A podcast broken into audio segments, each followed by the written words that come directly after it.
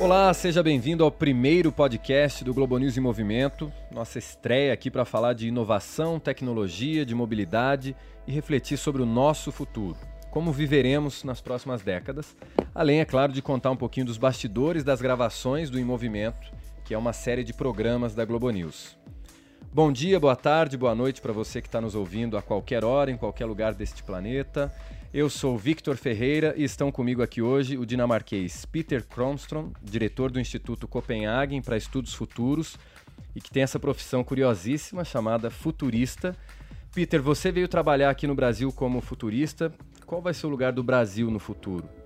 Bom, a gente acredita realmente que o Brasil tem todas as cartas na mão para dar mega certo e virar o país do futuro, mas não no sentido o futuro que nunca chega, né? Claro. Já que o Brasil tem tudo, o próximo convidado é um brasileiro, então. Além do Peter, a gente tem aqui o Álvaro Pereira Júnior, repórter especial do Fantástico, jornalista formado também em Química e especialista em jornalismo científico. Tá no lugar certo hoje, Álvaro.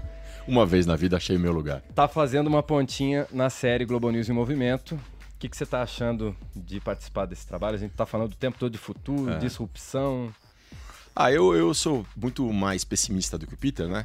Então eu vejo as coisas de uma maneira meio distópica, assim, de perda de privacidade, é, poder muito concentrado em pouquíssimas corporações, uma certa superposição entre o papel das corporações e, o do e os dos governos. Então, acho que tem um desafio enorme pela frente aí de como esses avanços vão é, ser usados para o bem, digamos assim. A gente também conversa com Leonardo Menezes, gerente de conteúdo do Museu do Amanhã, no Rio de Janeiro, e com o professor Alberto Ferreira de Souza, coordenador do laboratório que criou um carro autônomo na Universidade Federal do Espírito Santo. Dito isso, começa agora o podcast do Globo News em Movimento.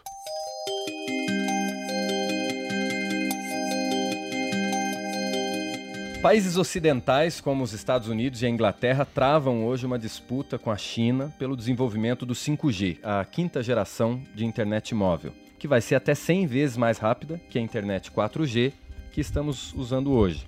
Mas tem uma importância fundamental por conta de outros aspectos. Ela vai suportar um número altíssimo de conexões simultâneas, colocando o planeta na era das coisas conectadas. Nossas geladeiras, a iluminação pública, até o seu tênis estarão conectados à internet. O 5G também vai ter uma baixíssima latência, que é uma taxa de resposta em frações de segundo, o que vai permitir que uma pessoa seja, por exemplo, operada aqui no Brasil por um médico lá do Japão, ou ainda o controle de fábricas inteiras à distância via internet. A China saiu na frente, né, Peter, no começo do desenvolvimento do 5G. Os Estados Unidos recentemente aplicaram sanções à empresa chinesa Huawei, desencadeando uma disputa geopolítica, vamos dizer assim, em torno dessa nova tecnologia. Eu começo te perguntando, onde é que essa disputa vai terminar? Você acha que a gente ainda vai ver conflitos é, importantes dentro da, da esfera digital? Bom, está acontecendo agora uma um guerra de, de comércio, não? mas eu acho que vai muito mais além disso. E claro que agora o que está acontecendo no nível geopolítico é que a Ásia, e, e liderado por China, está eh, tirando os Estados Unidos do trono de, do avanço tecnológico. Né? E provavelmente a nossa previsão é que os próximos 10, 20 anos, em termos de tecnologia, vamos ser. Eh, quem vai ser líder vai ser a Ásia, principalmente com China. Né?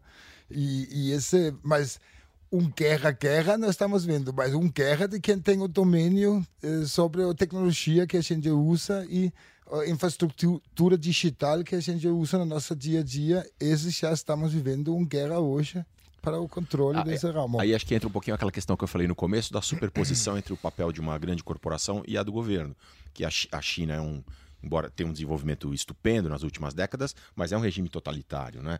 E que uso vai ser feito desses dados. Hoje, por exemplo, eles já usam é, reconhecimento facial é, contra a, os re, rebeldes ou aquela região separatista uigur no noroeste da uhum. China, né? Então é isso. Onde, onde termina a Huawei, onde começa o governo chinês, eu acho que a fronteira não é muito clara, né? Vocês acham que esse avanço é, tecnológico chinês pode representar uma ameaça para o Ocidente no futuro? Eu não faria, eu não, não separaria em Ocidente e Oriente. Eu separaria, eu diria, para a humanidade, né? Para a privacidade das pessoas. Peter, você que é o futurologista é, e eu não, sou o pessimista. Totalmente. Não, mas eu também. Não, não é que somos tanto mega otimistas no, no lado todo. Não temos umas desafios enormes para frente de nós, né? Mas claro, fica cada vez mais difícil ver quando termina o Estado e quando começa a empresa hum. privada.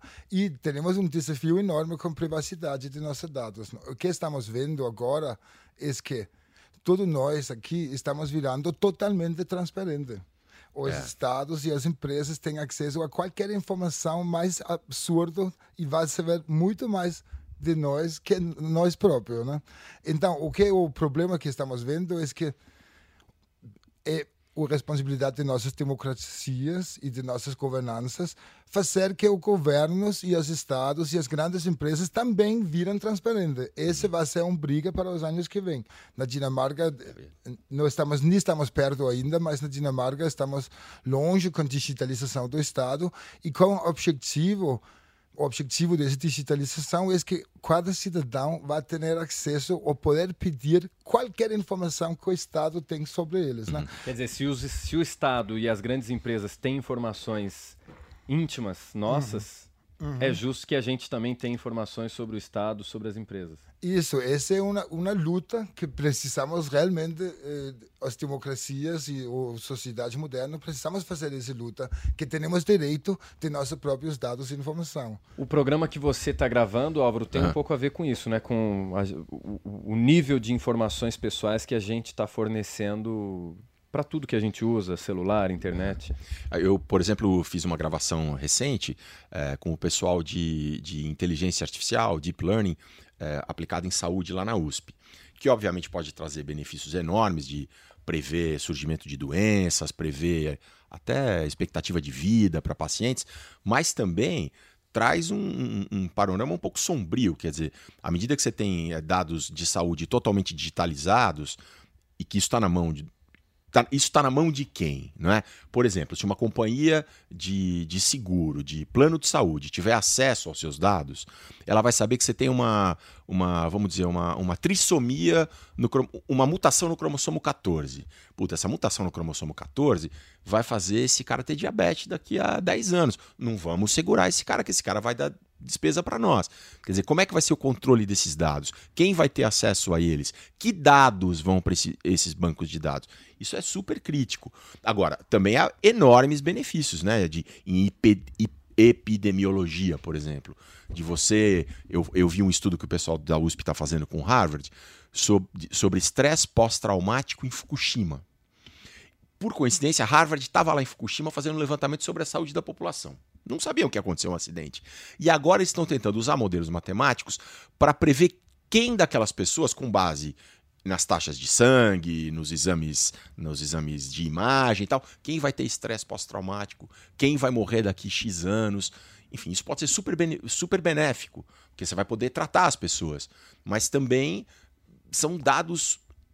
O exemplo da companhia americana 20, 23andMe que faz, ah, manda lá para saber se meus ancestrais são dinamarqueses. Mas não é só isso que eles estão fazendo. Eles estão lendo, eles estão mapeando o teu DNA inteiro e estão montando um gigantesco banco de DNA de milhões de pessoas que acham que mandaram ali só para saber um pedacinho do cromossomo 18. Não é, eles estão mapeando tudo. Quem vai usar esses dados? Como? Vão cobrar? Não vão cobrar? Enfim. E provavelmente os usuários forneceram autorização para que eles armazenem esses dados. Sem né? saber, né? provavelmente sem saber. Porque por, por enquanto a 23andMe é quase uma brincadeira, né?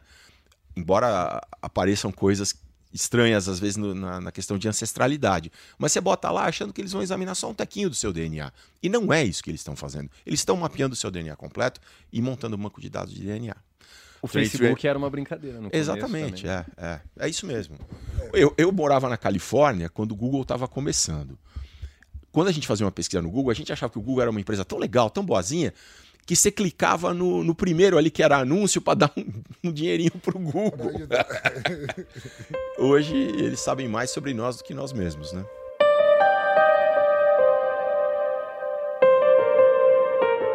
Eu queria dividir com vocês para a gente mudar um pouquinho o papo para mobilidade, eu fiz uma entrevista com um robô. Foi a primeira entrevista que eu fiz na minha vida com um carro. Essa daqui é a Iara, que é o automóvel robótico autônomo inteligente da Universidade Federal do Espírito Santo. Vamos ver. Ok, Iara. Fale sobre você. Olá, eu sou a Yara, o automóvel robótico autônomo inteligente da UFES. Meu mecanismo de autonomia é baseado em localização precisa em mapas. Assim, não dependo de GPS. Os mapas que uso são construídos por mim mesma, com a ajuda de 32 raios laser. Possuo também câmeras cujas imagens são analisadas por redes neurais profundas. Eu vivi para entrevistar Com um elas consigo mesmo. ver pedestres, semáforos, faixas e outras sinalizações de trânsito relevantes. Estou às suas ordens. Posso falar uma coisa otimista? É, eu vi que é da Federal do Espírito Santo esse carro, né? Recentemente eu entrevistei o professor Zé Goldenberg, o físico muito conhecido aqui do Brasil, que hoje está com 90 anos. Depois que eu entrevistei, é, eu falei, entrevistei o Goldenberg sobre Angra 3. Eu fui procurar coisas antigas do professor Goldenberg e eu achei uma entrevista dele dos anos 70, quando ele era presidente da Sociedade Brasileira de Física. Sempre teve um ego gigantesco e uma inteligência tão grande quanto o ego. É, e ele falava da situação da ciência brasileira e, por alguma razão, ele falou assim: eu lembro bem dessa frase. Vamos supor que alguém fez física na Universidade Federal do Espírito Santo, que eu nem sei se existe. E o professor Goldenberg era presidente da Sociedade Brasileira de Física. E ele nem sabia se tinha uma universidade no Espírito Santo. E hoje, poucos anos depois, a gente vê a Federal do Espírito Santo desenvolvendo um carro autônomo. É muito legal, né? É muito legal mesmo. Mas eu diria até que é necessário, viu?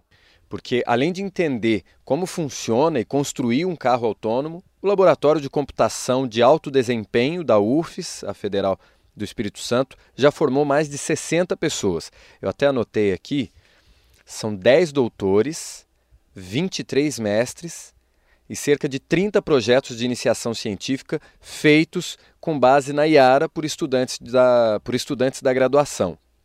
Agora, com os carros cada vez mais próximos da autonomia completa, os pesquisadores do mundo todo se voltam agora a questões mais filosóficas.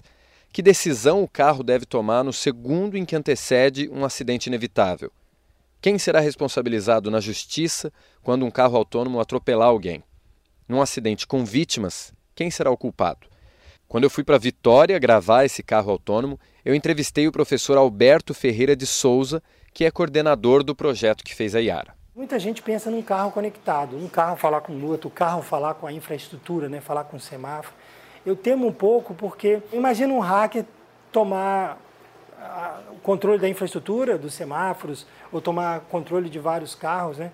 É, aí uma pessoa só teria muito poder para poder fazer maldade. A Yara não é conectada, ela é totalmente desconectada. Ela usa o GPS só na hora que ela acorda, ela nem precisa usar, se ela souber onde ela estava quando eu desliguei, ela sabe onde ela acordou. Então ela nem precisa de nenhuma conexão com o mundo exterior. Conexão com a internet mesmo. Com internet, com nada. Ela é totalmente autônoma. Você viu que o professor Alberto é um pouco cético, né? Mas a tendência é tudo ser conectado mesmo. Eu falei antes que estamos na era das coisas conectadas, né? A internet das coisas. E acho que não vai ser diferente com carro, com carro autônomo, não. Mas o alerta dele é importante. A segurança dos dados, da informação, é muito relevante. Todo mundo se debruça sobre isso. E, aliás, é um tema para um episódio inteiro do nosso podcast. A gente certamente vai falar disso mais para frente. As nossas ações, o que a gente decidir agora no presente, isso sim é que está desenhando o nosso futuro. Quem diz isso é o Leonardo Menezes, gerente de conteúdo do Museu do Amanhã, no Rio de Janeiro. O futuro ele é tudo que a gente possa imaginar, mas que é amparado pelas ações que a gente escolhe hoje. Então o futuro ele é redefinido todos os dias pelas escolhas cotidianas que eu, você e todos nós fazemos individual e coletivamente e que dizem muito sobre nós enquanto sociedade. Bom, chegou a hora de transformar esse podcast numa cápsula do tempo. A gente vai deixar gravado e registrado aqui em 2019 nossa perspectiva de futuro e os nossos conselhos também. Então, Peter, você como futurista, quais serão as suas preocupações em 2030 e que conselhos você daria hoje para o Peter lá de 2030? E eu acho que o mundo vai ser drasticamente mudado em vários aspectos por causa dessa explosão de conhecimento. Como a gente come, como a gente vive a dia, vive a dia a dia. Não? Então eu, vou, eu iria dar o conselho para mim, né, no 2030, que, bom, abre a cabeça ao máximo, porque o negócio vai ficar maluco. Vai ficar ainda, O bagulho é doido. Vai ficar Muito doido. bom. Mas- E falaram que o cara era dinamarquês, pô. Vem com uma dessa. Não, eu. Pra fazer um contraponto um pouco ao Peter, eu vou usar uma frase que não é minha, é uma frase de algum, de algum estudioso da internet, que infelizmente não tô lembrando agora. Mas que é a seguinte: é, cuidado com as grandes corporações. Se alguma coisa é de graça, a mercadoria é você. Oh, concordo plenamente nisso. Se tudo que é de graça não é de bom. Esse teu conselho já vale para agora, né? Não só para 2030. Olha, eu acho que em 2030 a gente vai viver um processo intenso de inflexão para pensar ética e privacidade no ambiente digital. E o meu conselho para o Victor, eu vou ter 41 anos em 2030, Nossa, é conviver mais com a minha em você. Oi? Então tá tacar o microfone você quando você fala a sua idade. Tenho 30 anos hoje, vou ter 41 em 2030. O meu conselho para mim mesmo é conviver mais com a minha família, dar mais atenção aos filhos que eu ainda terei, valorizar mais as relações humanas. Vamos ver. Que venha 2030. Muitíssimo obrigado a você pela companhia, você que ficou até aqui. Esse foi o podcast do Globo News em Movimento. Até a próxima.